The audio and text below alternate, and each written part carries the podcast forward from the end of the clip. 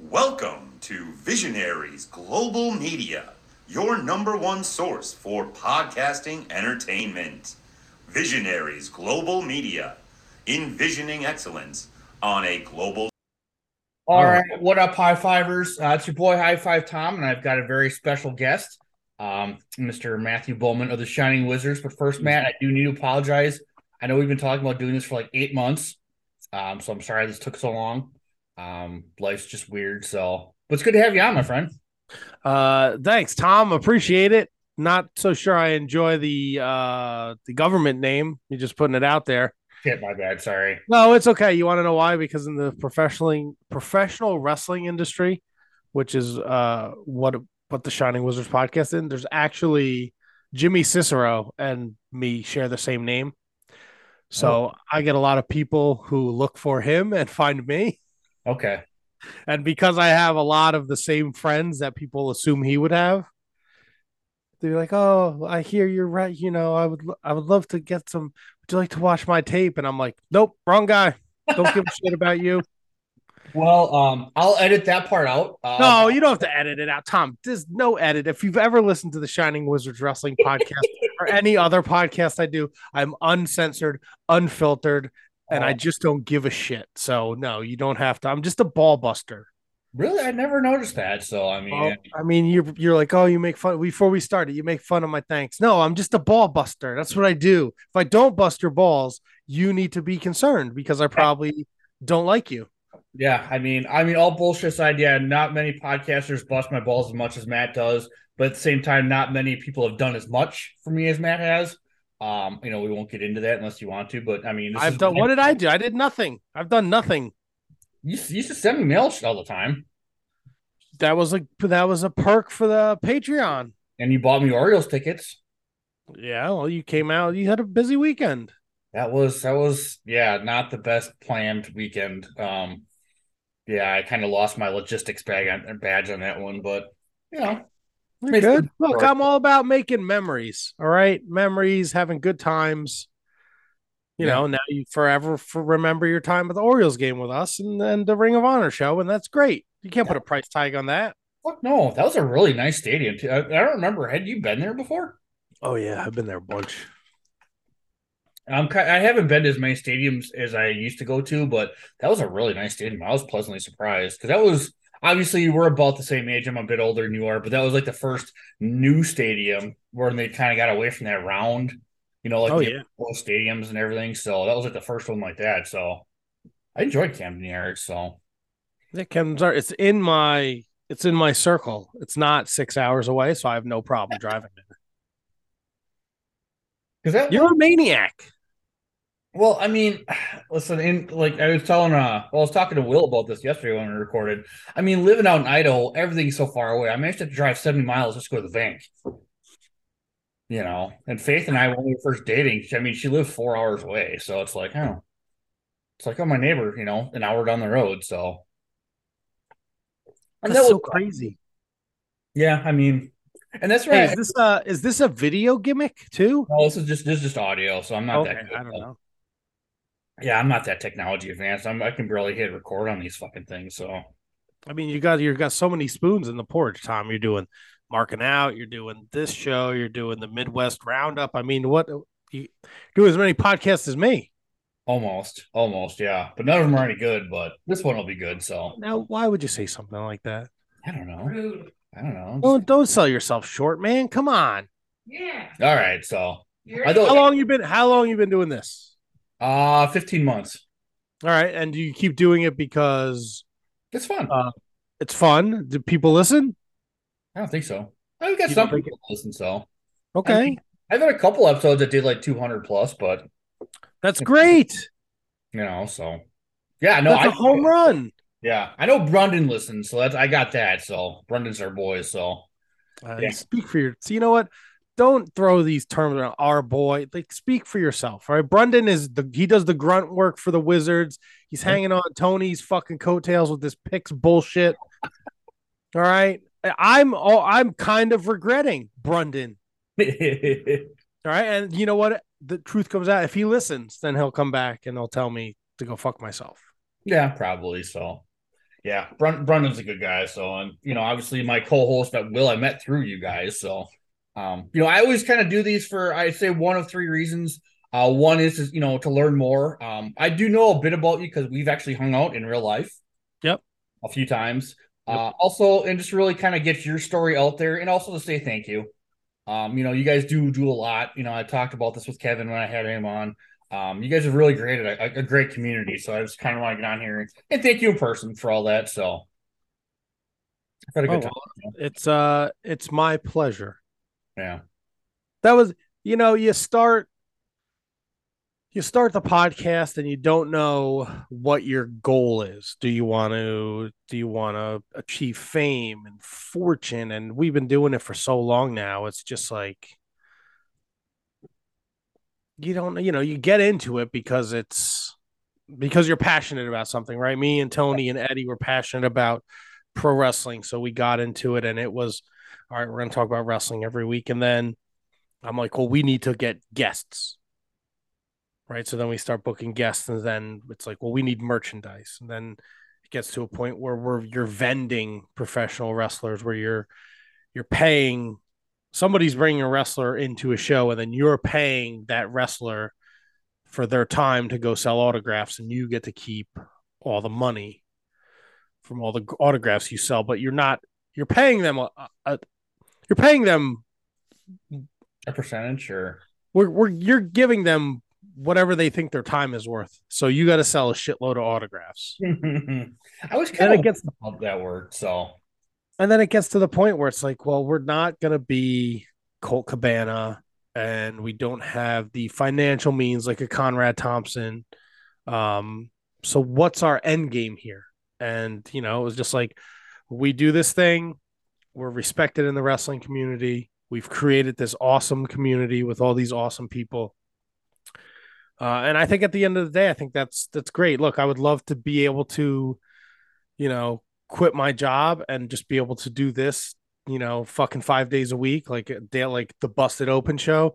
But it's yeah. just not, you know, it's not there. The market is so flooded, and everybody has a fucking podcast. And how do you stick out? So it started off as a passion project, and then, you know, we got a little taste of the money. Yeah. Not a lot, not enough to quit my job.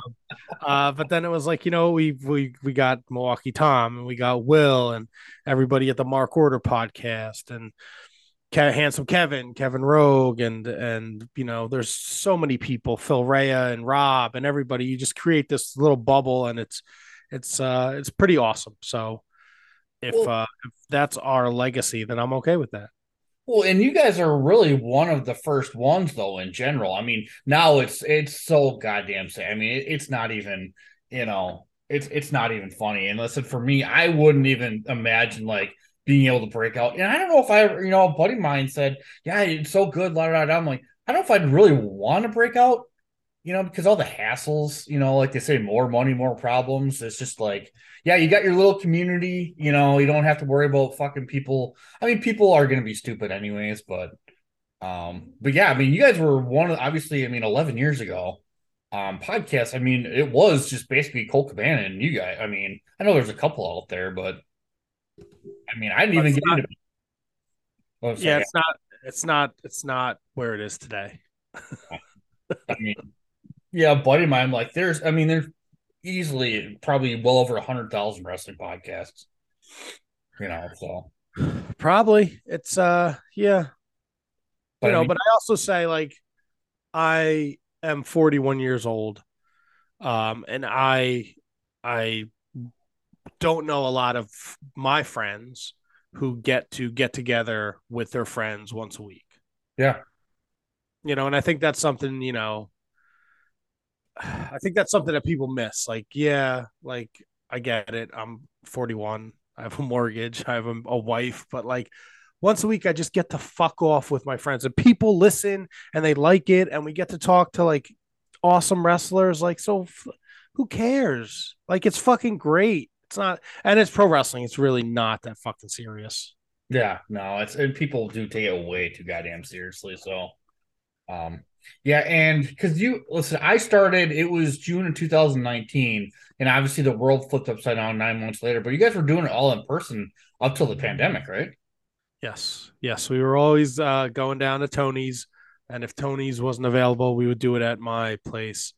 Um, and you know, there's it, it was a it's a double-edged sword. The pandemic, it was awful because we didn't have we didn't get to get together, and we had to change the way we did the show. But at the same time, for me, it's nice that I don't have to, you know, take an hour and a half round trip. Uh, yeah. To go down to, t- it's nice just to be able to prep for the show on a Monday, uh, and then like go fuck off in the living room for like an hour, you know, and then I'm like, oh, six thirty, time to go upstairs and yeah, and, uh, open the StreamYard. It's we got together for Christmas, which is nice, but you know, we also have expanded, so we went from Zoom, like we're on now, and then we did the StreamYard element where we were that gave us the ability to. Uh, to to cast the show, stream the show live on all of our social media platforms. Yeah. Um, and it eliminated that extra step where we didn't. Ha- Once the show was over, it was automatically on YouTube, so it's not something we had to upload. We don't, th- you know, it's once that once I hit end, it's there. Like that's one less thing I have to worry about. So it just makes makes sense. Yeah. Yeah, it was it, the pandemic was really kind of weird. And that way, I mean, obviously you guys weren't doing guests in person. I mean, you have done in person, but I mean, obviously it, it gives you a better chance to your options of guests that you can have, you know, from because obviously you don't have to get together in person. So you can talk to people from all over the country and shit all over the world. So, yeah, it, it, it worked out. Look, it's always great, you know, like. We've been fortunate enough to have Anthony Bowens at Tony's house and Brian Myers and Drew Gulak. Like we've had a lot of great people show up at, at Tony's to do the show. But at the same time, like it makes interviews a lot easier because we went from a format where we were doing interviews over the phone. So we would have a phone line connected to the soundboard. Okay. And then you are do you're interviewing people, but you're also talking over them. And when we switch to this format where you can actually see the person, it makes things a lot easier. And I think it also adds like, you know, and like when you talk to like, you know, a woman wrestler, like fucking wrestling fans are creepy, man. So when they can see us, like they can see that we're fully clothed. Like we're not like rubbing yeah. one out while we're talking to them. Look, man, wrestling fans are fucking weird, dude.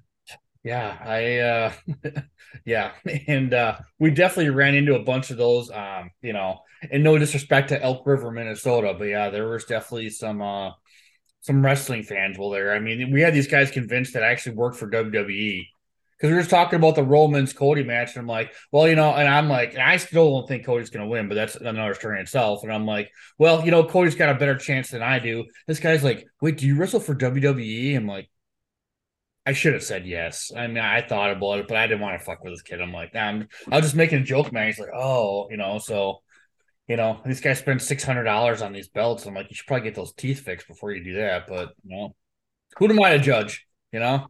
Yeah, man, I, I, get, I get it. It's just. They had a good time. Yeah, it's, uh, you know, they're, they're passionate. You can't take that away from them. But at the same time, um, you know, I spent a lot of time on, on Twitter uh, for the Wizards, and I don't really I spent a lot of time. So I'm constantly looking for ways to improve the Shining Wizards brand and the product and, and get guests. And, you know, as as the world turns, it's harder and harder to find guests. So like W W E's automatically off the table. Yeah. Right. They don't they don't do pot. It's just too there's too much red tape. And that's the thing with us, too. If you've ever listened to the Shining Wizards Wrestling podcast. How do I say this without making us sound like a bunch of jabronis? We just don't give a shit. Yeah. Like we're just having a good time. We're trying to be entertaining. We're very respectful to our guests. We have a good time with our guests. I ask every guest, when was the last time they shit your pants? Uh, there's no script. There's no. You know, we might have we, like we had Kevin Kelly a couple weeks on, and the only thing was like, this is what we have. We're plugging his wrestling promotion. That's the only thing we have to make sure we plug and we talk about. but there's never like a set of, there's never like printed out questions. Like people are like, oh, well, what are you going to ask? I'm like, I, I don't know. Like we're going to have wrestler A on to talk about whatever promotion they're in, and we'll just see where it goes. Um, so W W E is off the table. Impact is a, is a fucking pain in the ass. Yeah. Um, there's certain people in Impact who will do interviews. They'll just be like, yeah, whatever. And then there's other who say they have to go through the booking guy and uh, the P R guy. He's a fucking nightmare. We did one interview with him. He stayed on the line for the whole interview when we talked to Ace Austin. And, uh, you know, it was just like, don't talk about Donald Trump. I mean, who's what? What? No, this is a wrestling podcast. I don't give a shit. Yeah. Like it was just annoying. So Impact is pretty much off the table. We can't, I, I won't even bother because it's just a pain in the ass. Uh, A E W and Ring of Honor now are off the table unless, unless you, somebody is just like, you know, yeah, I'll do it like without having to go through the office. Yeah. Um, we have a hookup at the N W A, but like, that's it. Like you're, you're not left with a lot. So you're trying, you're trying to find, you're trying to find guests who are just, they're, they're at that, you know, they have enough steam where they're at that next level where they're going to garner interest. Yeah. Or people that are just fun, like people that get, get that, get it. Like we're, we don't do your typical interview. We're not, where did you train? What did you come up doing? Like we're like maniacs right out of the gate. Yeah, and, and well, and that's what for me. I mean, not to blow smoke up their ass or anything, but that's what makes it enjoyable. I mean, you can definitely tell when someone's got someone on, and it's just very formulaic. You know, you can tell they're sitting there reading from a paper, and then the wrestlers are giving formulaic answers. It's like, I don't give a shit. I mean, yeah, it's cool. Okay, tell me where you trained, but tell me about a fun story about where you trained. I mean, I don't give a shit about that.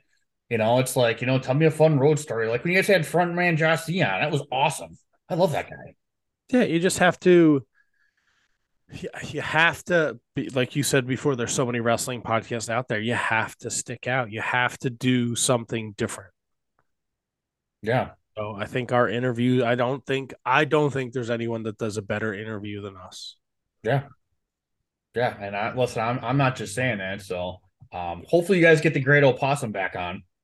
Oh, I would love to have the possum back. He was fantastic. I love that guy. So um, he's even better in person. So Um, but yeah, he's actually wrestling in Chicago here in a couple of weeks. So I got I messaged him. And I told him I'd come down and see him. So, um, yeah, great in person too. So great gimmick. Uh, dude was fucking over, as you'd imagine. So yeah, I mean, it's, I mean, yeah, with all the W W E and A E W and Impact, that just surprises me, but I get it. I mean, it's, uh, it's, it was based off of that. We didn't have a lot of followers on YouTube. And I tried to explain that we had just started the video.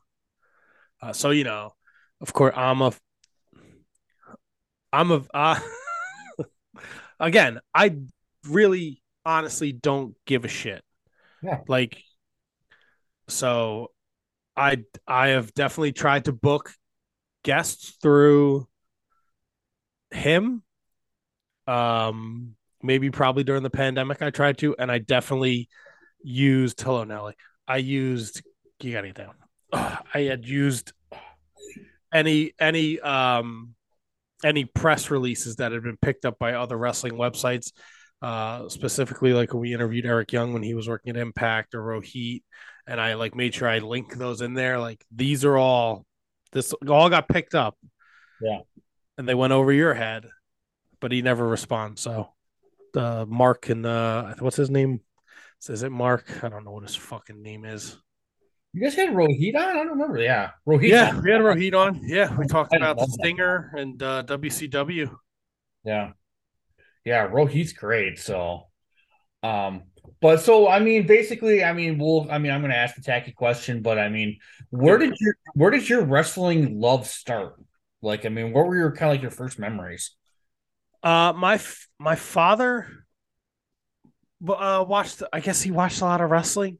Um, so the first V H S tape that we had was WrestleMania four taped off of the pay-per-view. Um, And I like vaguely remember the Saturday night's main event where Hogan and Orndorff got out of the cage at the same time. Mm.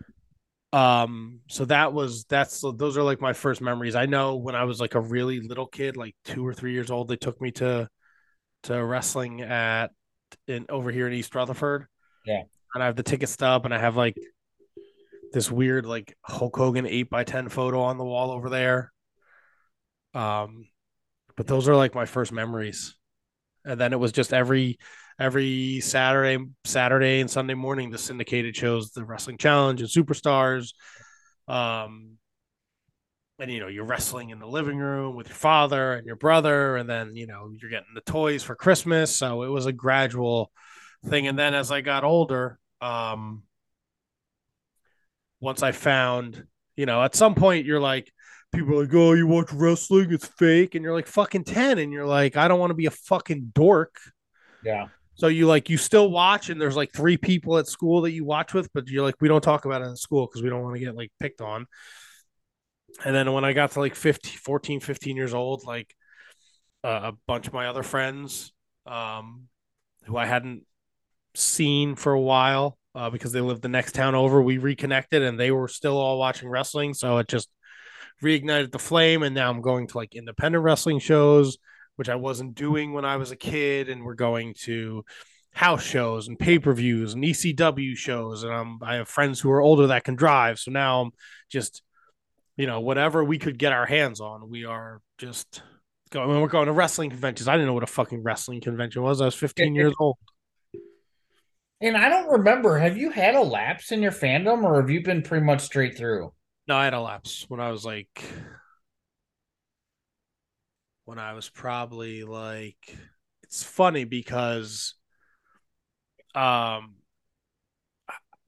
I use, so I have, I still have all my wrestling V H S tapes, and I would order the pay, we would order the pay-per-views, I would record them. And then I had like, like a master book. Everything had a, like a number to it, and I had everything.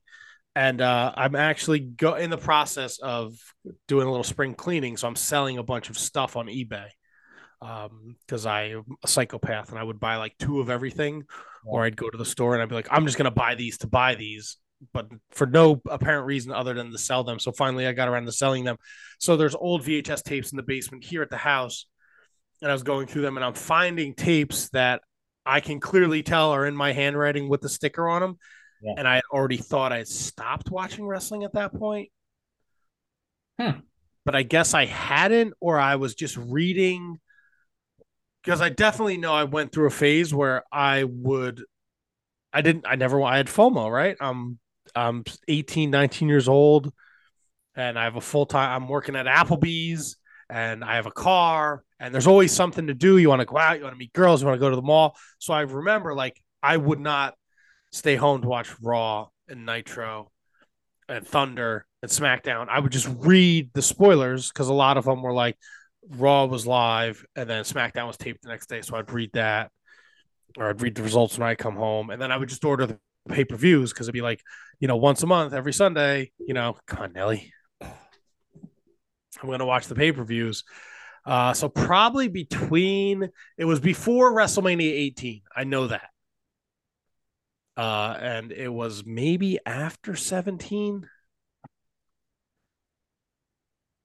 And then I did not come back until the C M Punk pipe bomb. Okay. That was a couple of years later, but yeah, for me, it was just, um, and this probably kind of uh, pertains to you too, cause you were there in person, but when E C W folded, it was a lot of us were like, well, you know, I stuck around with W W F for, for a little bit, but, um, I just grew out of it. You know, I didn't have cable. You know, I didn't have internet at home, so I didn't have access to a lot of that shit. So I just kind of, it just kind of went to the wayside, unless I didn't have any desire to do any digging. Um, and I say this all the time, like, if I had found Ring of Honor in two thousand two, I probably would have stayed into wrestling, because that was kind of definitely more up my speed. Um, but yeah, I didn't get back until two thousand fifteen. So yeah, I mean, this is all pretty new to me. So yeah, uh, I was, but the pipe bomb was two thousand eleven, so I was probably gone for like ten, ten years. Yeah. Um, you know, and it wasn't, it was just life. You know, do I want to sit home, or do I want to go try and uh, stick my fingers in something, you know? Yeah. you know, and back then, I mean, for kids that don't realize, it wasn't as easy to tape things or TiVo things or anything. Like, I mean, you couldn't watch it later on. You know, if you missed it live, a lot of times you missed it. You know? Yeah, um, I missed a lot. I missed the whole. And look, we, um, I think like I once, the, the when when Brett was supposed to wrestle Vince at WrestleMania, I know I ordered that, uh, and I had a bunch of people over, and we were like, "What the fuck are we doing? Like, what is this?" Um, yeah, I, I was really out of it. And then the C M Punk thing happened, and it was kind, it was interesting, and then. Um, And then I guess uh, later that year is when the podcast started. Uh, Tony and Eddie had an idea, and I kind of just shoehorned my way into it. I was like, oh, wh- I want to do this too. Can you let me in? So, I mean, you've known Tony for a lot longer than the podcast, obviously, right? Yes. So Tony, it's funny. So yesterday, I don't know when this airs, but yesterday was March first, and it was uh, the twenty-five year anniversary of Living Dangerously, nineteen ninety-eight. That is when Taz and Bigelow went through the ring. Yeah. Uh, so I was in the fifth row for that. And Tony, I believe, was in the, in the, um, in the, the, they had a, it was like, it was like a high school gym. They had the, the, the bleachers. So I think Tony was in the bleachers. Uh, I know Tony through backyard wrestling. We used to do backyard wrestling. Um, and he is also, Tony was professionally trained. He was a trained professional wrestler, uh, and he had a very brief cup of coffee. But uh, I knew him because we did the backyard wrestling, and one of the guys that we did the backyard wrestling went to sc- the same wrestling school as him. Okay, so that's how I know Tony. So and I've I've known Tony, Christ, I don't know, well, probably twenty-seven, twenty-eight years. I was in, I was at his wedding, so. Yeah. Shit, he's been married that long, though. I don't know how long he's been married. He's been with his wife the whole time. But I was friends with him enough to have him invite me to his wedding. Nice. So that, I mean, you don't just invite anybody to your wedding, so. Yeah. Now, for those E C W shows, you were at a bunch of those, obviously, right? I was. I was. My first E C W show was uh, Born to be Wired in Philadelphia. Terry Funk, Sabu, no rope, barbed wire match. Um, I went, so a group of my friends would go, they had, what they had was something called Club E C W. So you would go down, and at the intermission, they would sell tickets to the next, the next show. Yeah. But if you were in Club E C W, you got tickets, you could buy tickets to the next four shows. Oh, wow. And you would get the same tickets. So a group of, uh, my, my one friend, Pete, was constantly going, and it was just a revolving door of of it was Pete and then three other people, um and uh he went and he got tickets, and I was like, I'm all in. Like, if this if you're driving and this is what it costs, like, I'm in. I was like sixteen, seventeen at the time. I had a fucking job. I had money that I just fucking pissed away like it was fucking growing on trees. So I was at Born to be Wired. The next month was As Good as It Gets, which is the, it's the Fonzie Beulah match where Fonzie bleeds like a stuck pig. And it's also where Bam Bam throws Spike into the crowd, and he actually throws Spike into us. Hmm. So if you if you watch back, you can see me and the people I was with. Yeah. Um, and then so we did a couple shots at the arena. I did the both Living Dangerously pay-per-views. Uh, I did the last pay-per-view at Hammerstein. I never went to Queens, um, and a bunch of house shows. Like uh, they did something at like uh, the Trenton baseball field one year for like the Fourth of July, where my buddy put me in the Kata Hajime, and we yelled at Bam Bam Bigelow, and we said L T didn't tap out, and that got a response. Man, you guys are brave. I don't know if I'd fuck with Bam Bam Bigelow. Uh, we were uh, we were a product of the that you we wa- so we would watch E C W, right? And you have to ninety-five for W C W and W W F, like Hogan's still in the fucking red and yellow, and you got Wrestling Plumbers and and Freddie Joe Floyd, and you know, it's fucking goofy cartoony shit. And then you find E C W, and these people are maniacs, and they're and you know they're fucking she's got herpes chance. No, so we take this this mentality, this E C W mentality, and we obviously, you know, you go to E C W and you want to be loud and have a good time, and then but we would take that to like indie shows where it was not appreciated very much. And I had a con- I had uh, the owner slash wrestler of a promotion uh, take me out back. And uh, you talking to and he was ta- he was talking to me and my friends, and uh, and I was such a little shit. And I was like, "What are you gonna hit me? I'll fucking own this school." I'm like, "Go ahead, go ahead." Like, just such a little shitbird. Um, but I mean that, you know, it's the Attitude Era. It's E C W. You know, like, I look back on it, it's awful. Like, you could find, if you go on YouTube and you just put like E C P W nineteen ninety-nine in, yeah, like the quality is sh- like the the footage is grainy, but you can hear me and my crew loud as day, just being absolutely obnoxious. Yeah, because for us, like I said, in the Midwest, I mean, you hear about E C W, but we didn't really have a way to watch it. Um, I mean, there was, I mean, I, I'm surprised I wasn't into trade tape trading back then. Um, that would have been really the only way we could get it, because we went to King of the Ring ninety-six and we were just obnoxious, like the same way. Just, I mean, fuck you, fuck. And we're getting yelled at left and right. I mean, there's kids here, blah, blah, blah. And then E C W comes to Milwaukee and we're cussing and swearing and everyone's like going for it. It's like, oh, this is a little bit more my style. So. Um, yeah, because I didn't really get into independent shows. Like, my first independent show was like ninety-seven. Um, I did see Mick Foley win the Great Lakes Championship Wrestling title from um, Trevor Adonis in nineteen ninety-seven. But yeah, like W W F shows were just, it was still kid friendly. I mean, yeah, the Attitude Era later, but I mean, ninety-six even, like, you know, you couldn't cuss and swear at people. I mean, we got, we almost got ran out of there. So. Right. Yeah. No, it was a different, different animal.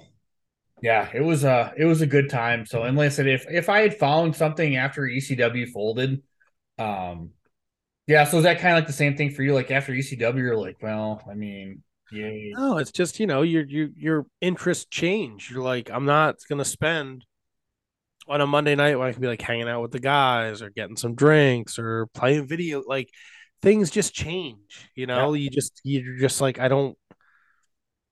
I don't want to do this. I want to go and like be where the action is. And that just like was like, you know, you just keep getting busier and then you meet girls or this and that. And, and it kind of becomes like a thing of yesteryear, you know, yeah. And then you hear like, it's not W W F anymore. It's W W E and there's no more W C W. And now there's this, this weird wrestling with six-sided ring and it's on like Spike with like after the man show, and you're like, what? I no, I'm good. It's on Friday nights at ten. Like, I remember going to to like a bar that Kevin Grifo worked at, and like it being on a T V at like ten o'clock.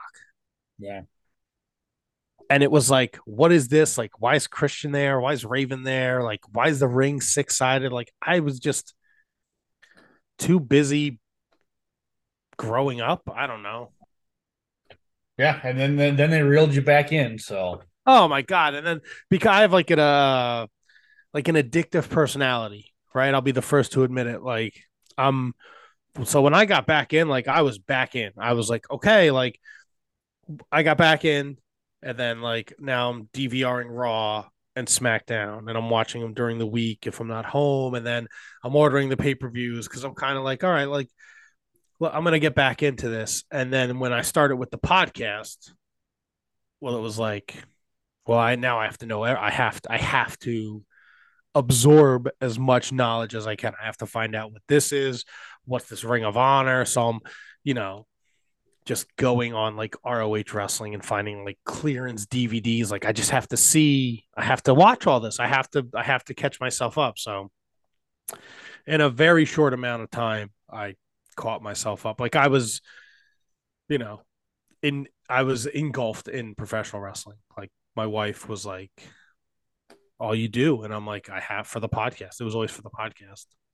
Yeah, that's a good, that's a good out. So yeah, because when I started dating Faith, it's kind of, I started getting back into wrestling kind of at the same time. So it was kind of a package deal at that point. So, but two thousand eleven, that's a really kind of good entry point because things, I mean, like indie wrestling, it was, I mean, everyone kind of got rated, but like that next level of superstars was starting to come through, the Kevin Steens, um, you know, people like El, El Generico, you know, people like that were starting to come out. And then, yeah, that was a really nice time. You know, and then, you know, people heard of C M Punk were like, oh, he did other stuff. And they're like, oh, let me check that out. Yeah, it was definitely a weird. So for me, it was weird because I went from, you know, Rock in Austin to, you know, I think the first pay-per-view I saw was.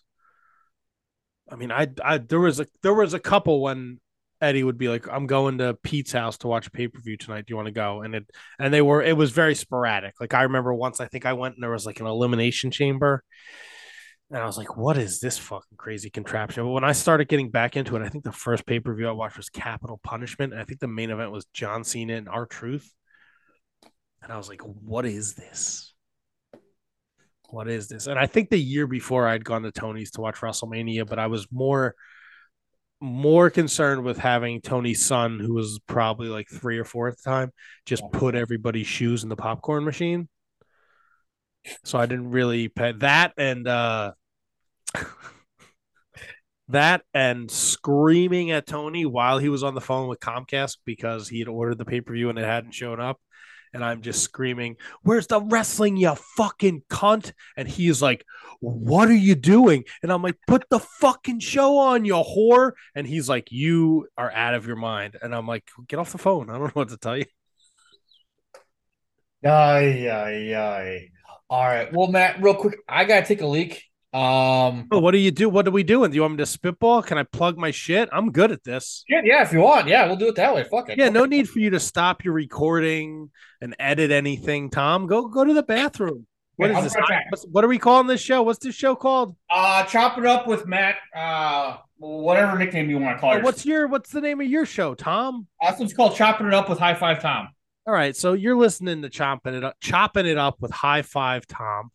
Matt from the Shining Wizards Wrestling Podcast at Wizards Podcast on social media. Every Monday night, you can tune in for more shenanigans uh, like me and Tom are having right now. And we're talking all things professional wrestling.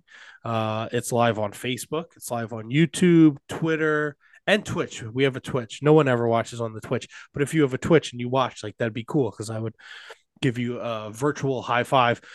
Then if you're a, a fan of New Japan Pro Wrestling, I do a bi-weekly show for Fightful Overbooked called The Bread Club with my British friend Kieran, where we talk all things New Japan Pro Wrestling. And then every Wednesday night, I'm part of the Mark Order podcast.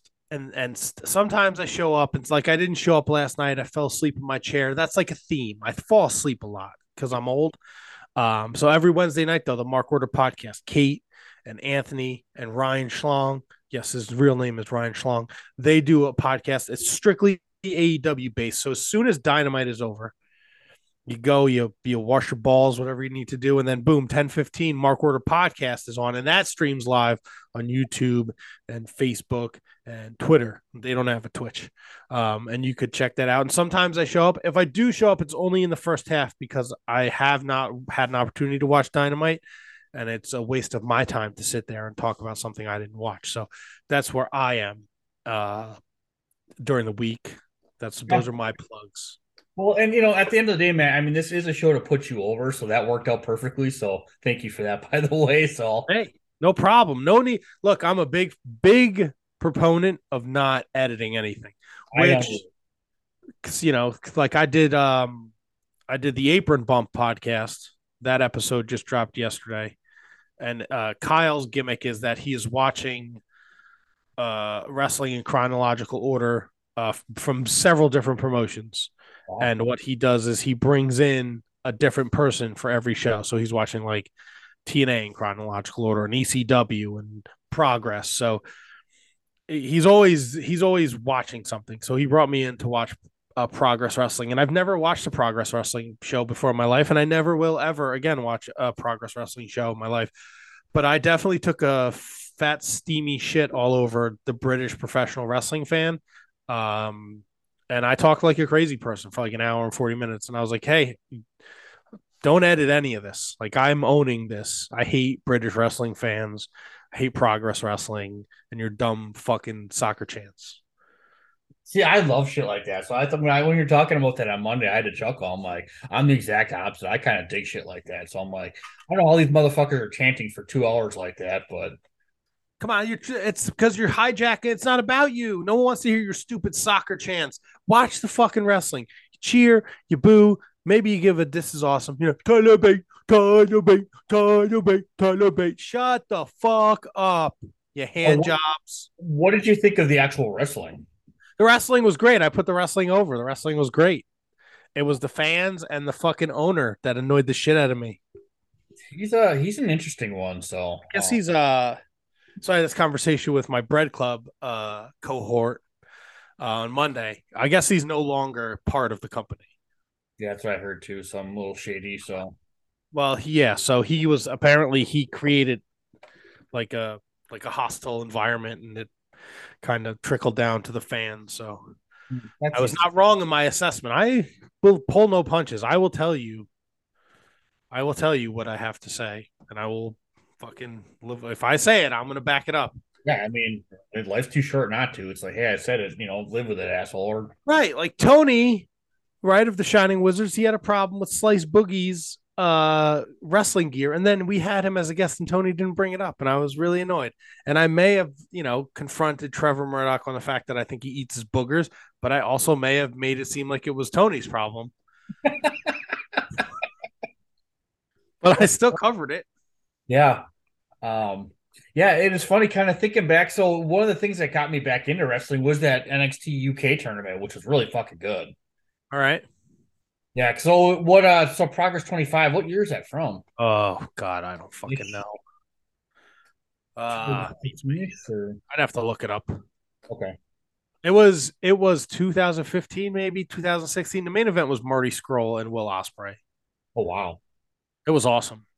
Yeah, that's uh yeah, that's a fucking match. So and um Marty's Marty, that's all I'm gonna say. I mean, I've discussed this at, at previous times. So but yeah, I mean, yeah, Marty Scurll, you got Ospreay, obviously Pete Dunne, you know, Tyler Bate. Um, that whole fucking clique right there was was fucking amazing. So um but you did mention obviously your uh, your Bread Club companion, uh, Mister Kieran. When did you start with the, you weren't watching Japanese wrestling your first time around, so you that's something you found your when you came back? Yeah, so when I well, first time around you you uh the first time through, def you know, you see the Great Muta, you would get, you know, Tenryu at a WrestleMania. Um and of course the magazines, you know, the P W Is and the Inside Wrestling and the Wrestler or whatever. You'd see the Japanese guys. Um And then the love, I talked about this. I don't know when I talked about this. Uh, Stranglemania um, is, if you're not familiar with Stranglemania, come on, Nelly, stop, man. It's okay. We love cats on this show. Um, Stranglemania is, it was a V H S tape by the Insane Clown Posse. And what they did was they took I W A Japan footage, which had no commentary or Japanese commentary, and they dubbed it over. Um, and they changed all the names of all the car- all the wrestlers so they could so they could put it out there and not have to pay copyright fees or whatever. Um, and uh, you know the the you know the tip. You're always when I was a wrestling fan, and I guess I'm still that way. But you're always it was harder, as you said back then. Like you're always looking for that next thing. Where's the when am I going to find something different? So you go to the F I, the F Y E or the Suncoast Video, and you're just you go to the wrestling tape section and you see what's there, and maybe they have Spring Stampede ninety-four on V H S that you you know you didn't get to see at the time because there was you know that's the only way you could see it back then in, in the nineties is if you didn't have it on tape, you had to rent it from a Blockbuster or find it in the store. And one day you find I find Stranglemania, and I don't know what the fuck it is, but I flip it over and Cactus Jack is on the back. It's Cactus Jack. It's Terry Funk. I said, "What? A, I'm fucking buying this. I don't know what it is." So And at this point, you know, the Great Muta and Tenryu, and, you know, um, you, you've heard some rumblings and you've read some things in magazines, so you kind of know who Hayabusa is, whatever. I pop this fucking tape in, and right, it's fucking the Insane Clown Posse. I have no idea who these guys are. Don't even know they're a rap group, because they, it's presented like they are wrestling commentators. And they go right into it, and it's all these I W A Japan death matches, and they dub their commentary over it, and they change everybody's names, and it's fucking hysterical. Cactus Sack. Cactus Sack, Drunk Terry Flunk, Lama Nama Numi. And then at the end of the tape is a music video for one of their songs. Uh, I, could, I could care less about the fucking music video, right? At the time, my brother was instantly enthralled, like, and he became like a juggalo immediately. So, uh, you know, this, of course, leads. So now I'm like, I got to get this. I got to see this, this Cactus Jack. I got to see the deathmatch tournament now. Now I got to see exploding barbed wire rings. Give me Pogo. Give me Onita, Hayabusa, the Gladiator. You know, I couldn't get enough of it. So then I go to an E C W show, and R F Video's there, and they're selling their fucking V H S tapes. And it's like the clamshell has like best of exploding barbed wire death matches from F M W. I'm like, I'll take that. I'll take this. And you go home and you just kind of fucking figure it out. Yeah. And people don't really give uh, that, that Stranglemania tape. That was really the gateway for a lot of people. Um, unless you have most people, I don't even think knew like, like I was, I didn't, I heard of Insane Clown Posse, but I didn't put two and two together at the time. Um, cause I knew some of my kids were, cause that was, I mean, so this was ninety-six, ninety-seven. Um, yeah, probably. I'm just out of high school and everything, so that was really a gateway for a lot of people, and it does not get the credit it probably deserves. Uh, it's, uh, it's. I mean, I still fucking laugh my balls off at it. Yeah, I should track down a copy of that. So I haven't watched. I mean, yeah, I don't know how my buddy got it, but um, yeah, because I was surprised because we were doing a lot of tape trading with like music and stuff like that. So I was just kind of surprised that we didn't do it with wrestling, but. Um, but yeah, it was for us. It was the magazines. You're reading about all this shit, you know, and you're you're seeing pictures like, wow, where the fuck did I find that shit? But yeah, it was a good time. And then, uh, yeah, so the, then there's that, and then like E C W, you know, E C W would do a couple shows in Japan, and they would bring over uh, a couple. You know, Hayabusa was there, and Mike Awesome was there, like way in the beginning, and then he went to Japan because he has that he's you know that infamous clip of him doing the dive on J T Smith and him like fucking getting killed on the fucking barricade. Uh, oh, and so that that was, but then you're like, you want like, you know, and this is pre Noah, so it's just like so ever like it's F M W. Let's find all the F M W stuff we could find, like Tarzan Godo wrestling in a bathhouse. Like, what? What are you doing, man? But I would buy all these fucking like best of exploding barbed wire tapes, and they were shit. But you know, at the time they were awesome. There's like a few. The Hayabusa Onita one is amazing. Um, you know, Cactus, like there's a Terry Funk Onita one. Anything Onita Pogo is great when he brings out the sickle. You're like, what the fuck is going on here? But yeah. then uh, we started doing the podcast, and there was, there was, they were due, they were airing Wrestle Kingdom, streaming it. And I want to say it was Wrestle Kingdom eight. I'm going to look it up. They're on what, seventeen, eighteen, nineteen? They're on seventeen. So let's see. I apologize. I didn't know. Oh, yeah. Um, yeah, because Wrestle Kingdom, they didn't even start doing English commentary until like two thousand fifteen or sixteen, right? I yeah, think- okay. So this, so it was Wrestle, it was Wrestle Kingdom eight. Um. Yeah, so two thousand fourteen. Wow. Um, I it had, it had it had shown up. It was gonna have English commentary. It was Steve Corino and Kevin Kelly. Nice. Um, and uh, I knew nothing. Knew nobody. Um. No, I didn't. That's not, that's not true. I didn't know it. Like the Young Bucks were on it. They were the I W G P Junior Heavyweight Tag Team Champions. Uh, the Bullet Club was there. Davey Boy Smith Junior was there. Um, Sakuraba from fucking Pride had a, a shitty match on there. Um, but yeah, there was a bunch like I didn't know, but I, I watched and I was just like, enthralled. The double main event was Okada, Naito, and Tanahashi, Nakamura. Not bad. And your and your junior heavyweight was Ibushi and Prince Devitt. Jesus. So I ordered it and I stayed up uh, and I watched it live and I live tweeted it.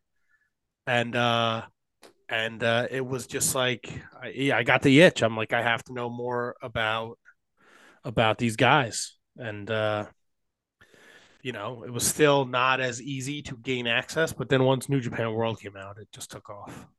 Yeah, that was a game changer. And, you know, and say what you will. I mean, Chris Jericho showing up, you know, really kind of was a great business model for them. So, I mean, their subscriptions doubled at that point. So, yeah, I mean, say what you will about the internet. It's made finding wrestling a shit ton easier than it used to be. So, yeah, but nobody takes advantage of it.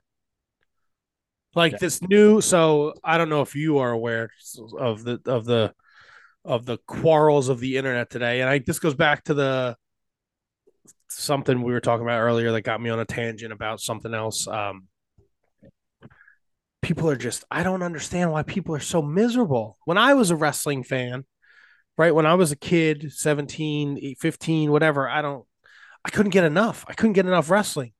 Yeah.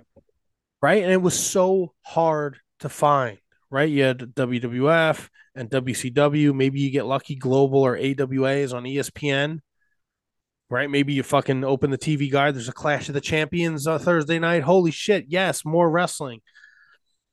And then, then the internet, you know, it was a, it was, wasn't easier, but it was a little more accessible.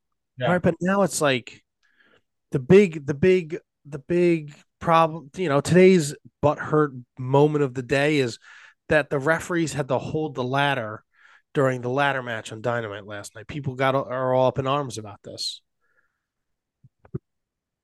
And I said, "Hey, dorks, go watch every ladder match in the history of wrestling, any promotion. At some point, the referees are holding the ladder. Glaringly, when John Cena F U's Edge off the top of the ladder, there's two referees holding the ladder. So stop. Like, I don't understand this, like, vitriol hate for professional wrestling. Like, and it's so weird. Like, people are so tribal. I, I don't, I can't wrap my head around it. Look, I'll watch anything. If I don't like it, I don't like it. But I'm never, I'm not going to be like, you know, yeah. oh, you know, M L W's, you know, garbage. So I hope A E W takes it over. No, it's just what I watched wasn't good.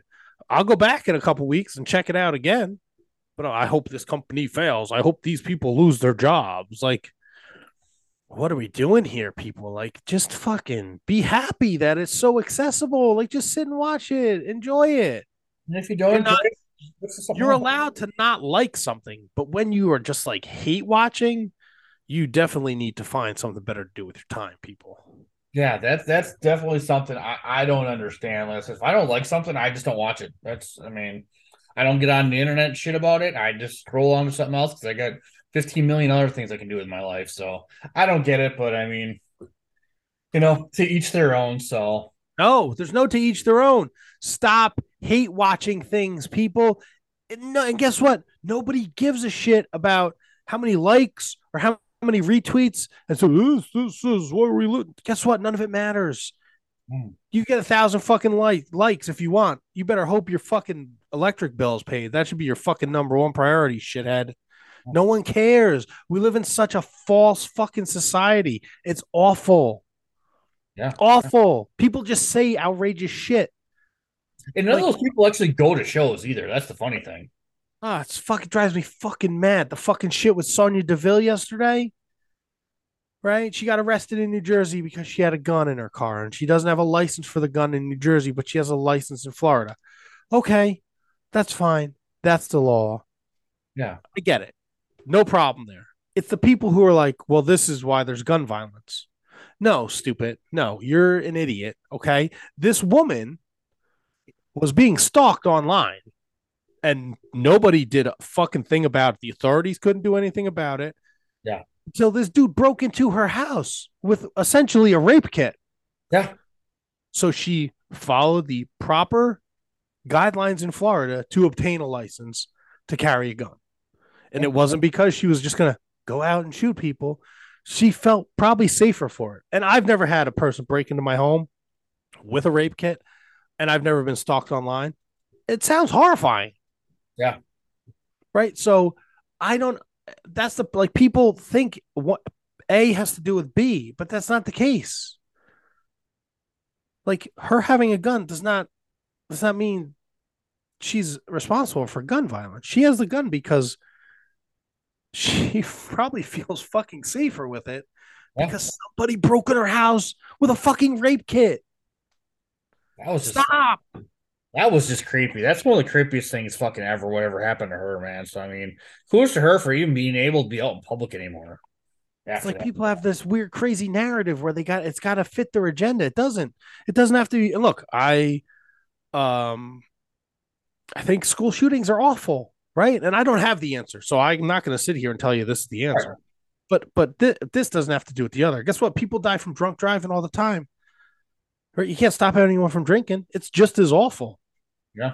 But what are you going to do? I don't know. But this is this has this situation with Sunday Duval has nothing to do with the other, and it drives me crazy because I'm trying to book guests for the podcast yesterday, and all I see is these fucking idiots on social media trying to get the likes and trying to get their fucking flowers. Stop. You look like a dildo. Yeah. I... I'm off. Sorry, Tom. I got all fired up here. No, that's, I mean, that's, this is the, this is the hot content that I was looking for. So hot, yeah, you know, so it's the hot, like, hot take. So, um, yeah, I just glanced briefly. I just heard she got busted with a gun, and I'm like, well, you know, good honor. I mean, I don't blame her. So hopefully they slap her on the wrist. Say, hey, you know, you know, she probably wasn't going to go out and rob somebody. So we'll see what happens. But yeah, it's, it's, it's a weird time, listen. I mean, people have so much. I mean, you don't have, you're not, I mean, back in two thousand five, two thousand six, yes, you had on T V, you could watch, I mean, all you had was W W E. So if, you know, you didn't like it, you you were fucked. I mean, yes, there was Ring of Honor, but it wasn't on T V. Impact was, was tough to find. So, but now if you don't like it, just watch something else. It's very for everybody. So everyone wants to, like, stake their claim in the internet wrestling. It's so fucking weird, man. Yeah. I don't get it, but I mean, whatever happened. So, um, but speaking of, of foreign wrestling, do you watch any Lucha Libre or anything at all? I don't. There was a time when there was that weird cross promotion with Ring of Honor where they were doing where where they were doing stuff in triple A, and I know Taven lost his hair in, in some yeah. big, like, ten man match, and I watched that and I hated every second of it. Um, because it's just, I don't know. I just couldn't get into it, and then in the main event, I felt like every pin count was Um, you could tell when he was going to count three and when he wasn't, because his cadence was completely different. The referee, the referee was also a thousand years old, so it just wasn't wasn't for me. Yeah, because one of the things when I got back into wrestling, and one of the first non-W W F things I showed Faith was was Lucha Underground. So I love shit like that, though. So okay, Lucha Underground is different though than Lucha. Like, when you say Lucha Libre, I'm thinking triple A or C M L L. Yeah. Lucha Underground was a T V show about wrestling, and that was presented in a completely different entity. And I think they did an amazing job with it. It's such a weird story. Like, you can't get a hold of that, any of that stuff anymore. Like, I wish they put that out on D V D, because I only got half of sure season two. Sure, if you dig deep enough in the internet, you could find it. Yeah, I mean, I don't have that, you know. You can buy the seasons on Amazon. Uh, it's just digitally, because it was on Tubi for a while, but then they took it yeah, off. It was on. Uh, it was on Netflix too for a, a little yeah, bit. The first two se- that's where I watched it. Yeah, the first two seasons were on Netflix, but um, yeah, that was just a lot of fun. I mean, I just kind of like that that style in general. So that was just a whole another animal. So it was good. It was good, and the storytelling was there. But uh, you know, they uh, they all tied up with all the contracts and all that weird bullshit. Yeah, that was, yeah, and they were, I mean, a bunch of people had to fight. Like, I know Jeff Cobb had to, like, sue them to get out of his contract. Bunch of Jeff Cobb, I think, um, Brian Cage. Oh, Brian Cage, one oh. of the female wrestlers. Yeah. yeah, it was, it was a weird business model. I'm like, yeah, we're going to pay you eight thousand dollars a year, and you're only going to work thirteen weeks. You know, but you can't work anywhere else those other thirty-nine weeks. So it was just, it was just weird, so. Um, because it'd be cool to have it on D V D or like a poster or something. Because I've met so many Lucha Underground stars. It's like, oh, we should just get all these autographs. I mean, we've met the, you know, the Lucha Brothers. You know, I've met Brian Cage, Jeff Cobb, Willie Mack. It'd be cool to have like a signature on all those, but you know, it is what it is. So get to work, Tom. Yeah. So get to working. Work stupid. Um, so besides wrestling, Matt, I know you're obviously a big Mets fan, but what else does Matt like to do on his days off? Oh man, um, what do Matt- I like to do on my days off? I don't know, Tom. I'm pretty, uh, pretty boring guy. Tell you what, Tom, I'll give you an insight on what I did today. I woke up this morning. Uh, I went to the bagel store, got bagels for me and my wife because my wife had the morning off. Uh, and then I came home. We had breakfast, and then I went to Staples to look for boxes to ship my figures. Uh, and then I had to stop at ShopRite to get icing because my wife is making cupcakes. Nice. And I came up here to uh, put some more stuff on eBay. Yeah, and, uh, that's uh, that's my day so far. Well, growing growing up as a Mets fan, because I know obviously we got the baseball. Oh, this is gonna turn sour real fast, Tom. I'm gonna let you know something right now. I did not grow up a Mets fan. Ah, did you not like baseball? Uh, what? Did you not like baseball at all? No, I loved baseball, and I also liked uh, the things that were sexy. So my first favorite baseball team was the o- Oakland Athletics because I thought Mark McGwire and Jose Canseco were the shit. You know, that's not a very uncommon opinion of people our age. So it only took a couple nine-year-old forearm smashes to figure out that this is not the life I lead. uh, I was look, the A's were good when I was a kid, and I loved the look.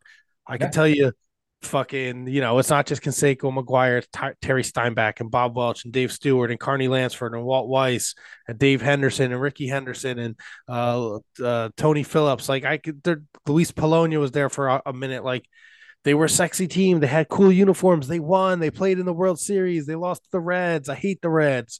Chris Sable and his stupid goggles. But, like, that was it. And then, then I became an Orioles fan. Interesting. Okay. Right. I don't know why. Um, but the Orioles also had a sexy team. Brady Anderson was taking the world by storm the year he hit fifty home runs. Cal Ripken Junior played every day. Yeah. Uh, Palmeiro was there. Mike Devereaux, Jeffrey Hammonds. Uh, I think Chris fucking Sable ended up there. Jeffrey Hammond showed up in the Brewers for a little while, so yeah, he did. So, uh, so there was a like I was just like in between. Like I was a fan of baseball, and like you know they were good, and I was a fan for the fucking Jeffrey Meyer, the Jeffrey Mauer game, whatever the fuck that jerk off little kid that stuck his hand over the fence at Yankee Stadium. And then when I was like fourteen years old. fourteen, fifteen years old, my uncle brought us, took us to a Mets game. It was Piazza's first game as a Met. Wow. And he was like, and he was like, you need to like, you need to decide. Cause like the whole ride in, he's like, who's your team? Cause he's been a Giants fan like his whole life when they were in New York and then San Francisco. And he's like, you have to pick it. Like you can't, you can't like fucking change teams every four years. Like this is, you're signing up for this the rest of your life now. So I was like, okay, I guess I'm a Mets fan. So your uncle, uh, he stayed a Giants fan after they left, huh? Oh, yes. Oh, yes. Yeah, my, my dad's still better. The, the Braves left Milwaukee in like nineteen sixty, and my dad's still pissed off about it. So it's, uh, yeah, man. I Look, I get it. Yeah. Braves were good, though. I mean, you had Hank Aaron, you had Eddie Matthews. You know, Lou Purdette, Warren Spahn, those Braves, those fifties Braves teams were really fucking good. So, hey, look, don't, don't, you know, like I was very aware of the Mets. Yeah. Growing, like I was, you know, because that's what you got. Like it was not, uh, you know, it's not like it is today. You can't just put on the fucking baseball network or stream a game. Like, so I was watching the Mets on fucking Channel nine with Ralph Kiner in the booth. Like, yeah. And my, you know, my, my aunt and uncle were huge sports fans. So it was like, you know, she would come over and we watched the fucking Mets together. So like I was there for the lean years of the Jeff Kents and the Butch Huskies and Vince Coleman throwing firecrackers. Like I know the history. I just wasn't like, I was like, that's my team because they fucking suck. Hey, I'm an Orioles fan because Cal Ripken Junior is great.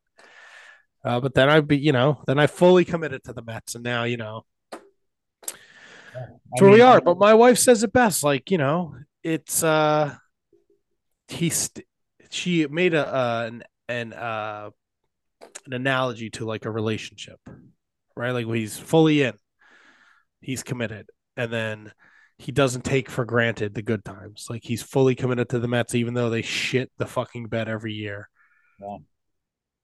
Don't don't say well because they fucking took a, the j- biggest dump in the middle of the street last year. They couldn't beat the fucking. They couldn't win a goddamn baseball game in fucking September. Well, and the answer is to let's sign some fucking forty-year-old pitchers. I mean, you are talking to a Brewers fan for a team that didn't make the playoffs for twenty-six years. Yeah, but you had a nice run. We did. We did. So the playoffs, C C got you there. Yeah. And then, they, and then, uh, of course, yeah. The, the year I moved to Idaho is the year I went to. And I always tell a story. In two thousand seven, I went to thirty-two Brewer games. I caught a game in every series except for one Cub series. Then the year I moved to Idaho, I moved out of Milwaukee for the first time in my life, and the first time in twenty-six years, and the goddamn Brewers make the playoffs. You know, but yeah, two thousand twenty-one, that was their year. But yeah, they went four and twenty-six in September, and they still won the division, but. Yeah, but then they got ousted yeah. by the Braves, so. So, you know, it is, uh, yeah. So I like baseball. I like football. Uh, I like music. I like to read. Um, I'm a pretty, like, you know, boring dude outside of uh, the podcast. What kind of crime books are you reading right now? I'm actually not reading any. I have a stack of books on my desk. Um, actually, I'm reading... Small Sacrifices about Diane Downs. Uh, she killed, uh, she shot all three of her kids. Uh, one of them died, two of them survived. It was all because she's a crazy person. Okay.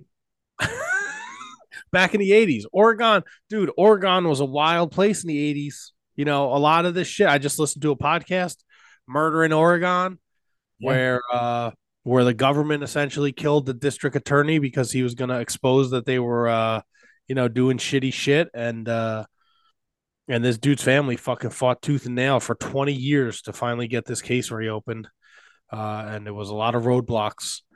And then there's that, there's the I five killers in Oregon. Diane Downs was in Oregon.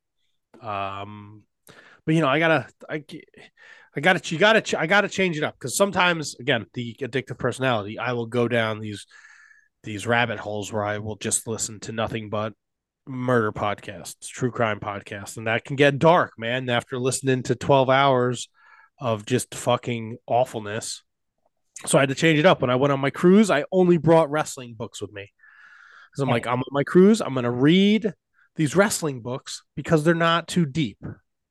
Yeah. Carrie, can't be bringing the fucking murder on the cruise with me. What's your favorite wrestling book that you ever read? Uh, the Bret Hart book. Really? Okay. Yes. I'm a fuck. Bret Hart's my guy, man. There will never, ever be like, I will never say anything different about it. Like, he's my guy. Sometimes, uh, you know, he may exaggerate, but you know, the, who doesn't? But you can tell, like, he actually wrote it. Like, sometimes you get these autobiographies, and you can tell it's ghost written. So it was one of those books. Like, I mean, Have a Nice Day is by far is my favorite one, and you can definitely yeah, yeah. tell Mick Foley wrote that book.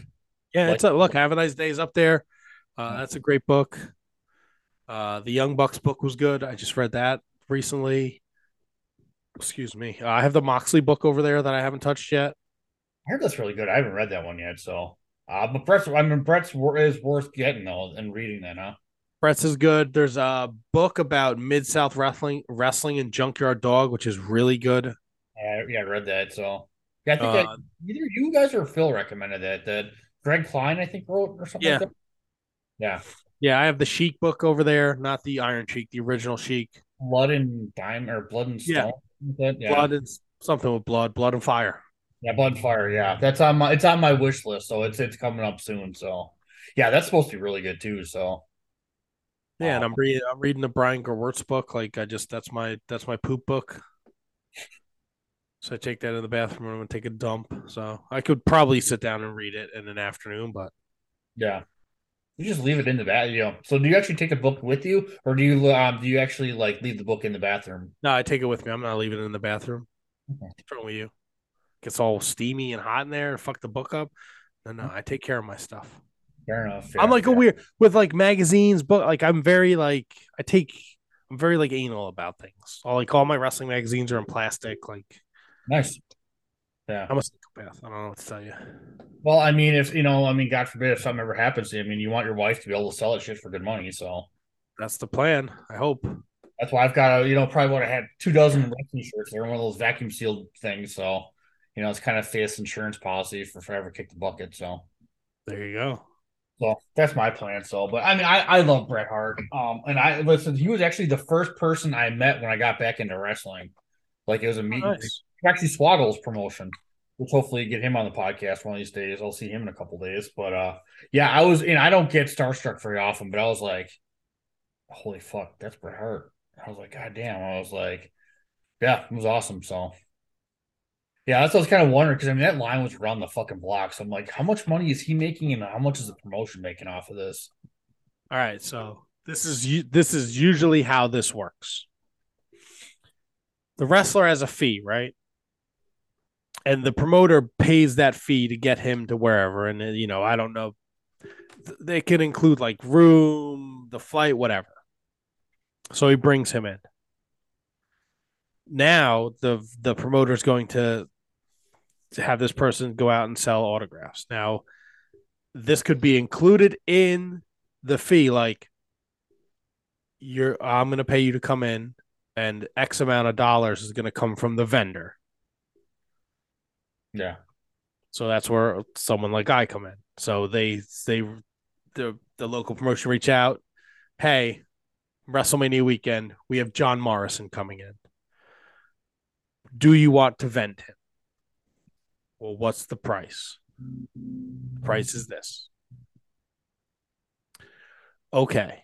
So you, let's just say, I want to say we paid three grand for Morrison. Hmm. Maybe. Or twenty-five hundred. It was a lot. Yeah. Right. So, uh, and so, so I don't know. Now at this point, the promoter is not involved. The money has to go to John Morrison. So here's, so you bring the money, you go to into the backstage area, you interrupt John Morrison, who's talking to the Pope. Because time is money now. Like, this is...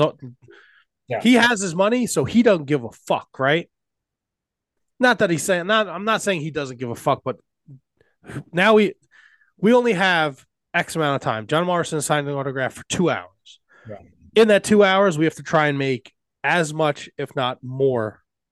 We have to get our money back and then hopefully make a little more. We set the prices for everything. Right, so we set, this is what your eight by ten is, this is what your uh, picture is, this is what your combo is. We also have to, we have to provide the eight by ten, so we have to get those made too. So, yeah, yeah they don't they don't include them for you. So you have to, so now I have to go in the back, I have to say, excuse me, Mister Morrison, my name is Matt from the Shining Wizards, I'm sorry to interrupt, we are vending you, here's your money, let's go. Yeah. Let's go right now, buddy. Time is a ticking. We got to get this dog and pony show on the road. And uh, and then he's you're just there at him with a table for whatever the ninety minutes is. Hmm. It was it was it's you and somebody else. You know, it was I don't know. We there was the f- three of us at the time, so I think all three of us were there because we were. It was our first like vending deal, and it was a big deal. Yeah. So, you know, someone's taking the money, someone's taking pictures, and you just got to fucking move, move, move the line and get as much as you can in that hour and a half. Hmm. So the vendor's the one that's pushing you through, not the wrestlers. Are like, okay. It's like you no, ten- the vendor is because there's that. Now, I see, we only, we did it a couple times. So we did. So it's like there's, so there's, you know, it, I'll never do it again. There was a, a run where we did it. We probably did within like two years. We did like six or seven people. Okay. We did Morrison, and we made a little bit of money. We did Steamboat, and we made a little bit of money. Uh, and then everybody else, we lost money. Uh, Too Cold Scorpio, Davey Boy Smith, Mickey Knuckles, and Shelly Martinez. And the granddaddy of them all, Taz. We paid. It was so there used to be a person who ran the local promotion in here in Jersey, and it later came out that he was stealing money from the company. So uh, they were bringing in Taz, and it was a very rare appearance for Taz, and it was in Brooklyn. And we were offered to vent him, and it was a lot of money. So we said yes.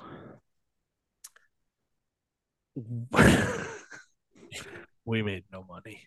No, we didn't be, we didn't even come close really? to making our money back. And I laughed the whole way home. I wasn't even there. I was on the pizza truck. I laughed the whole ride back when they told me how much money we made. So a couple months later, the so then I I have a hundred fucking thousand questions because I'm not there. Right. Yeah. So I need to know, like, what was the price? Right. And who did you give the money to? Because when I did Morrison, we gave the money to Morrison. When yeah. we did Steamboat, we gave the money to Steamboat. When we did Davey Boy Smith Junior and Too Cold Scorpio, we gave the money to them. Who did you give the money to? I gave the money to Guy. Well, Guy is the guy who got his name's not Guy. I'm not saying his fucking name. Yeah.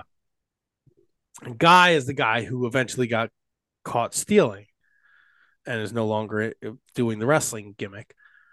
So then I was like, well, if Guy set the price and Guy took the money, then maybe that wasn't the price.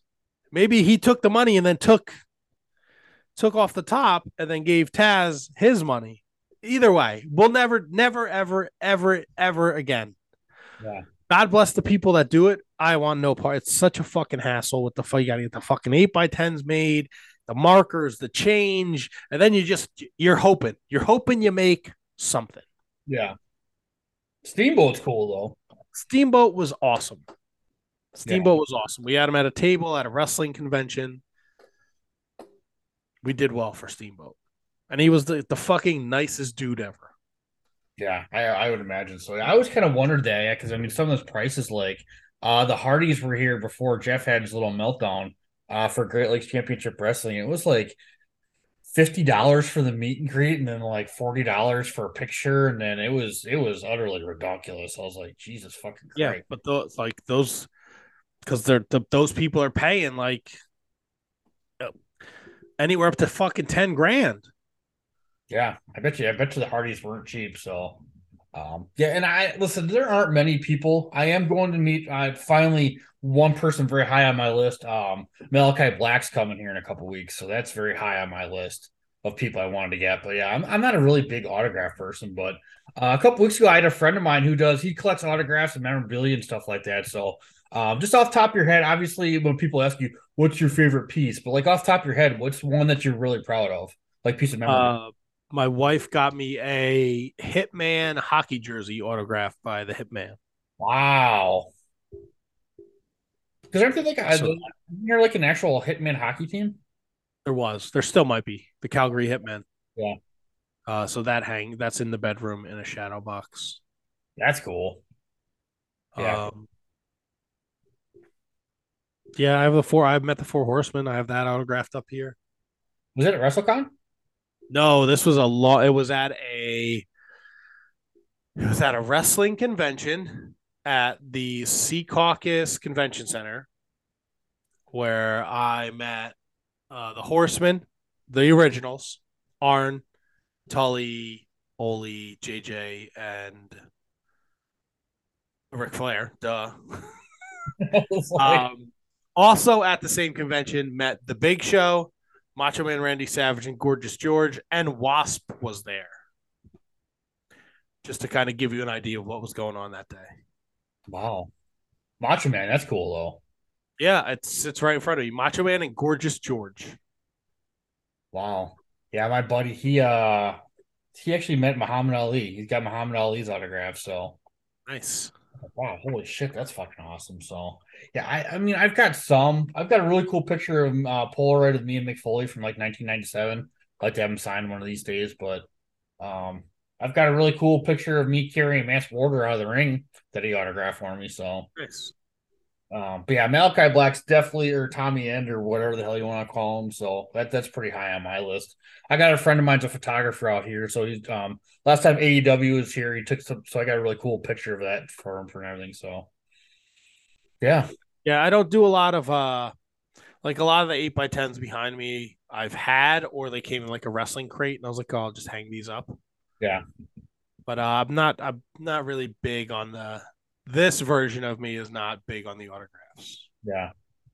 Um, all the stuff that's like in front of me is all stuff that I got like during the, like I can distinctly remember a day where we met the Hardy Boys, Chris Jericho, and then drove to another location to get Triple H's autograph. Yeah. That's cool. You met the original Four Horsemen though. That's pretty awesome. Yeah. I wish I could remember it, to be perfectly honest with you. It was all like a blur. Yeah. To be honest with you, somewhere in between me not watching wrestling too, I went to like a weird wrestling convention where I met like Bruno Sammartino and Tatanka and and the Young Stallions.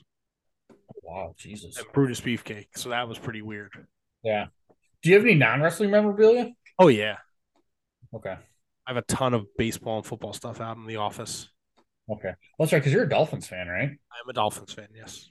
How did that happen? Dan Marino. Dan Marino. Okay, yeah. That was a that was a cut and dry Dan Marino when I was a kid, and that's it. So, so I have a bunch of like signed baseballs, and I have uh, my wife got me something for my birthday one year where it's uh, the eighty-six Mets, like twenty-six of them signed it. And oh, that's cool.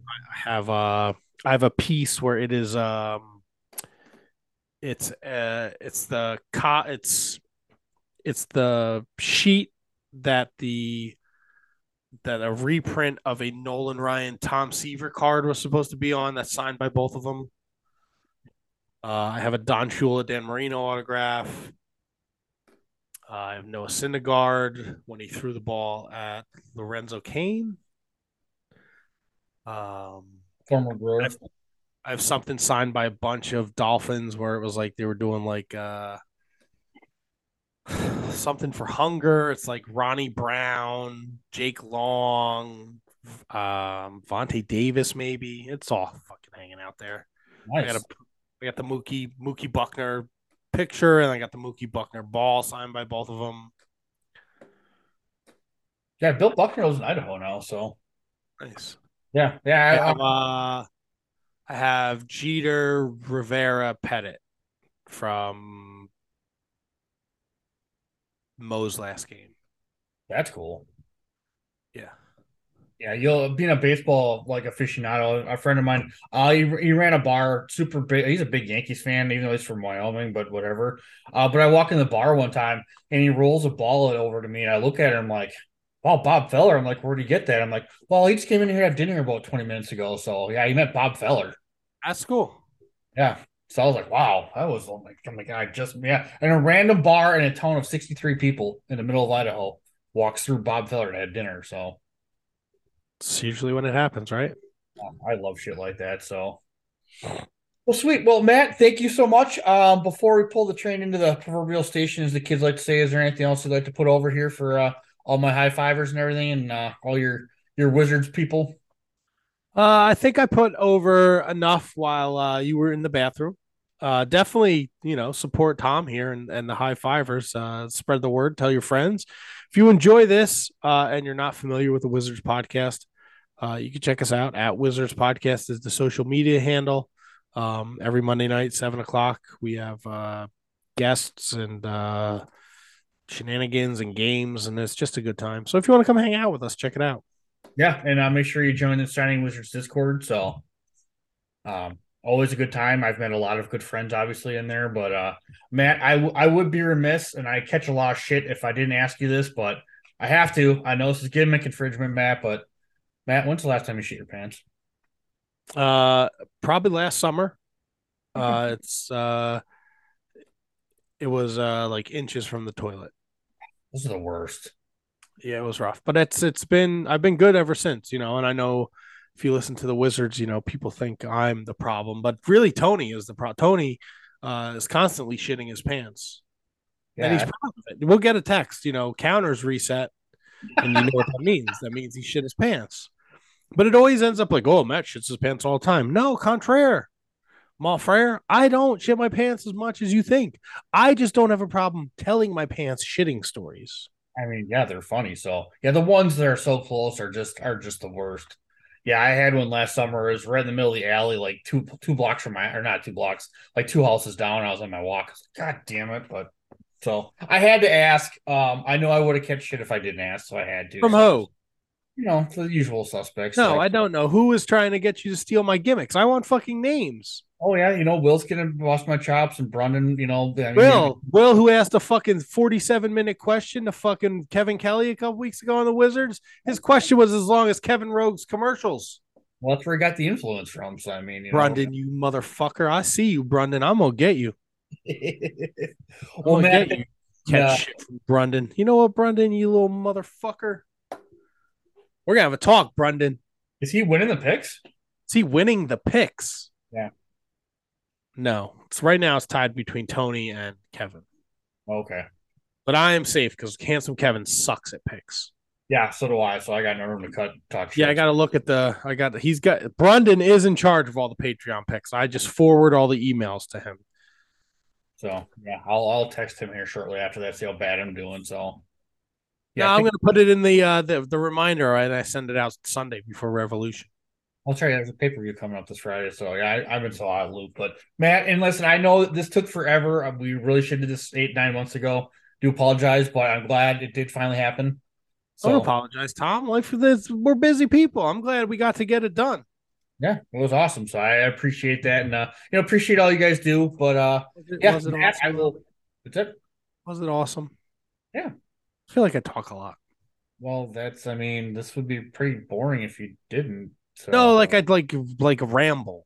Yeah, that's the whole point. I love shit like that. That's, that's the kind of podcast I like to listen to. Like, I don't like, I mean, these formatted, scripted, like I'm going to read the questions and you're going to give me the, the formula, you know, like we talked about earlier. I like to just, I mean, like, I always like to do these things. Like it's like two people sitting in a wall. It'd be like me and you sitting at the bar at that hotel in Baltimore. Just the two oh, of us. That was a great time.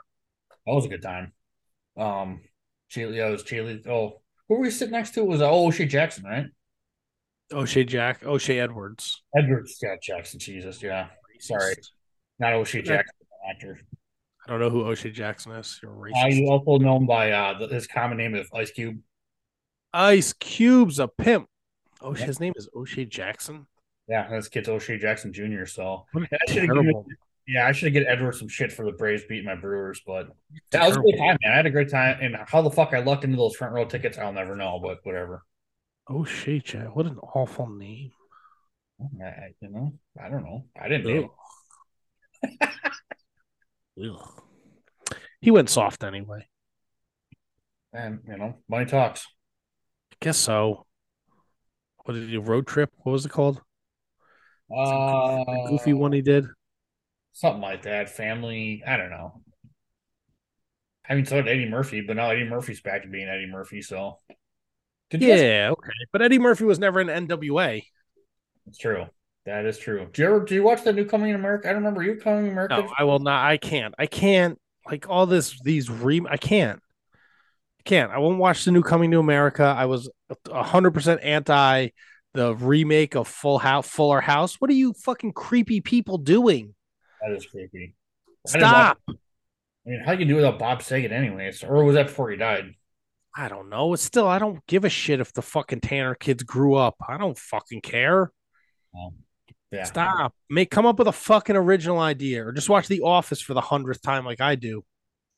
I've seen maybe three episodes of The Office. Which no, is- I don't I don't know, Milwaukee Tom. I just don't know. It's an amazing show. If you like uncomfortable T V, it's great. It's great.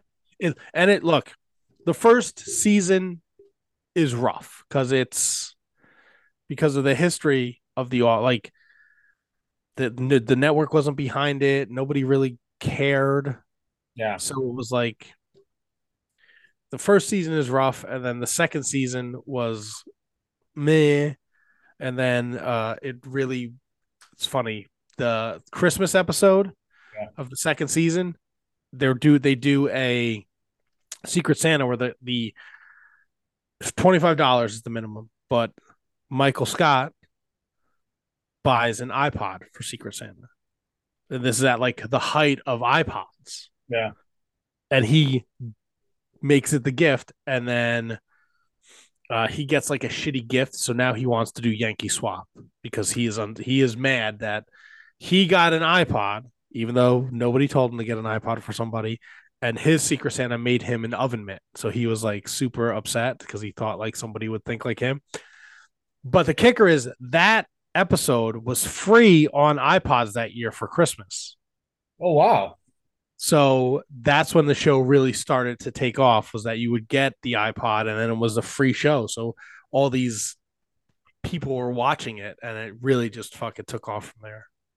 That's actually a really genius fucking idea. Yeah, it was kind of like uh, they were like drowning, and uh, Apple was like, we're just going to put this on there. And they were like, yeah, whatever. Like, no one thought it would do anything. Oh, interesting. And that was before Steve Carell really kind of blew up as an actor too, right? Yes, that was before it. And then he just fucking took off. The show is... I've heard watch... it's one of those things I just haven't gotten around to, so... Uh, it's like great, you know, it's great back, like... If I come home and I like look and look, I love professional wrestling, but there's some nights where it's just like I, I don't. It's a chore. Like it's a chore to play catch up. Yeah. Like with this fucking Ring of Honor show tonight. Like, I, I, you're a Ring of Honor guy, Tom. Like, how do you feel? Like, I'm fucking. I'm a nervous wreck right now. There's fucking like fourteen matches. Is it A E W Dark with just a Ring of Honor banner? Are we rushing to Supercard of Honor? Like.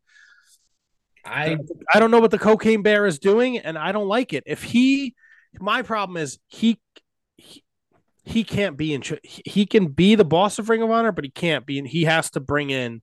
You have to bring in Delirious. You have to bring in Delirious because, um, and I think I have to temper my expectations. I tweeted this yesterday, but I have high expectations for this because Ring of Honor was my favorite one-hour T V show. Now I don't know how long this episode is going to be. Is it going to be like Dark? Are they going to be fucking four-minute squash matches? I don't want to see that. I um I don't have high hopes. Uh, Tony Khan's Ring of Honor is really kind of disappointing me. Like you said, I mean, for you know, Will and I talk about this during the pandemic. Ring of Honor, that pure championship stuff was the best wrestling on T V by far. Um, you know, and obviously going back, you know, with all the Ring of Honor history, I don't have great expectations of this. Listen, yeah, it was like, yeah, fourteen, sixteen matches. I was like, and looking at some of the names, I'm like, that does not look competitive. So yeah, it's, uh, you know, it's, it's not, it doesn't make me feel good. Yeah. You know, and I'm not going to get around to watching it till tomorrow night. So, you know, I'm glad Z S J is on there. Um, I can't remember who he's facing. That's awesome. Uh, Blake oh. Christian. Oh, really? Yeah. Oh, he's, oh, that's a, that's actually an um a T V title match or a New Japan T V yes. title match. Nice. Yes, there's, you know, again, it's I I I liked when it was like it's gonna be a one hour show because then I was like, great, like this is like ah, fourteen matches. We're just gonna go until we're done, like. If it's like fucking Dark, I'm gonna be so annoyed. Yeah, it's it, that's that's the impression I I was getting. So I, I don't know, unless these fourteen matches are gonna be spread out over a month. No, you know? They're all advertised for tonight. Wait, all fourteen matches? Yes, dude. I thought it was like a two three week taping. The, I don't know what they I don't know what they taped and for when. My understanding is these tapings are going to get us to Supercard of Honor. That's a month away. So it's five weeks worth of T V. Okay. So, I mean, yeah, if all fourteen matches are on one episode, I'd be really fucking irritated. So uh, let's see what the Twitter says. I'm going to right now live. We're going to live check it out before we wrap this, this shit up. Ring of Honor. Let's see. What do we got for tonight? All right, so here's ready. Takeshita, Josh Woods, what? The Infantry versus the Kingdom, Claudio A R Fox, ooh. Metalik, Ari Davari, uh, Madison Rain and Sky Blue against the Renegade Twins, Rohit Raju against Christopher Daniels. Uh, I read all those matches. Zack Sabre Junior, Blake Christian, Mark Briscoe, Slim J, The Embassy against Joe Keys, Rex Lawless, and L S G, Lady Frost, Willow Nightingale. I think that's it. It's a lot. It's a lot, but there's not like, I mean, those are good matches though. They are, but that's still, that's, that's a fucking huge show. I mean, I mean, if they're spreading it out over four or five weeks, I don't know. I, I am not excited. I mean, I will am borderline pessimistic. And you know me, I try to keep things pretty positive, but I, I don't have high hopes. But I could be wrong. I've been wrong before. I, I really hope it it is. I really hope it is done well, and I hope Tony Khan is not heavily involved in it. I hope uh, I hope he brings in some of the, the R O H people. Yeah, I don't want, you know, ring, I don't want A E W light. I want Ring of Honor. You know, something completely separate. Yeah, it'll be interesting to watch. You know, and maybe to his credit, listen, they had a tough time getting a T V deal, so maybe that's why shit's been all kind of fucked up. But you know, I don't have. Look, if this is if this is T V though, like I'm fine with it because if it's a great product and you're getting a million people to watch it, then that eventually will lead to a T V deal. Let's not just fucking shoehorn it in there. Yeah. Make people want to go watch Ring of Honor. Yeah, I, just, I you know, that card does not, to me, scream. I mean, you know me, I'm paying my nine ninety-nine a month for Honor Club anyways, but I don't know if, if I'm not, if that's going to make me pay nine ninety-nine a month to watch that. Yeah, I, I just, I, we'll see tonight at seven o'clock. It doesn't make sense to ask people to pay to watch a weekly T V show. Yeah, this isn't Impact. You know, if you are, if it's, free Thursday nights at seven o'clock and you could tune in, and then if you want all the other shit you have to pay, I get that. But if you're asking people to pay to watch the show, I don't think that's a good idea. Yeah, but I don't know. We shall see. I, I I've you know, I'll still watch Super Card of Honor. I won't order it, but I'll watch it, you know. I'll I'll check out the T V, see what happens. So but yeah, like I said, I mean there's so much history, you gotta bring people in. Um, I mean, at least they did bring back Ian and Rick um, and Caprice. Caprice, yep. You, look, I think you'll you'll get your a lot's changed since the company folded, so you know you're gonna see new faces, but hopefully, hopefully they can you know build a nice, yeah. a nice. Uh... We shall see. And we were both at the final final battle. We were. It was bittersweet. Yeah, it was a tough one, and in a weird way. So. And I got mugged by a goddamn bunch of fucking little Briscoe kids, so. What are you going to do? Like fifty of them, so. And Briscoe, so. Well, sweet. Well, Matt, thank you so much. Um, I appreciate you, my friend. I, uh, yeah, um, yeah, this will probably, well, actually, we'll talk about that in post-production and everything, but high fivers, make sure you check out Matt. I will put all the information here uh, in the podcast, but Matt, thank you, my friend. So I'll talk to you soon. Thank you, Tom. We'll talk soon.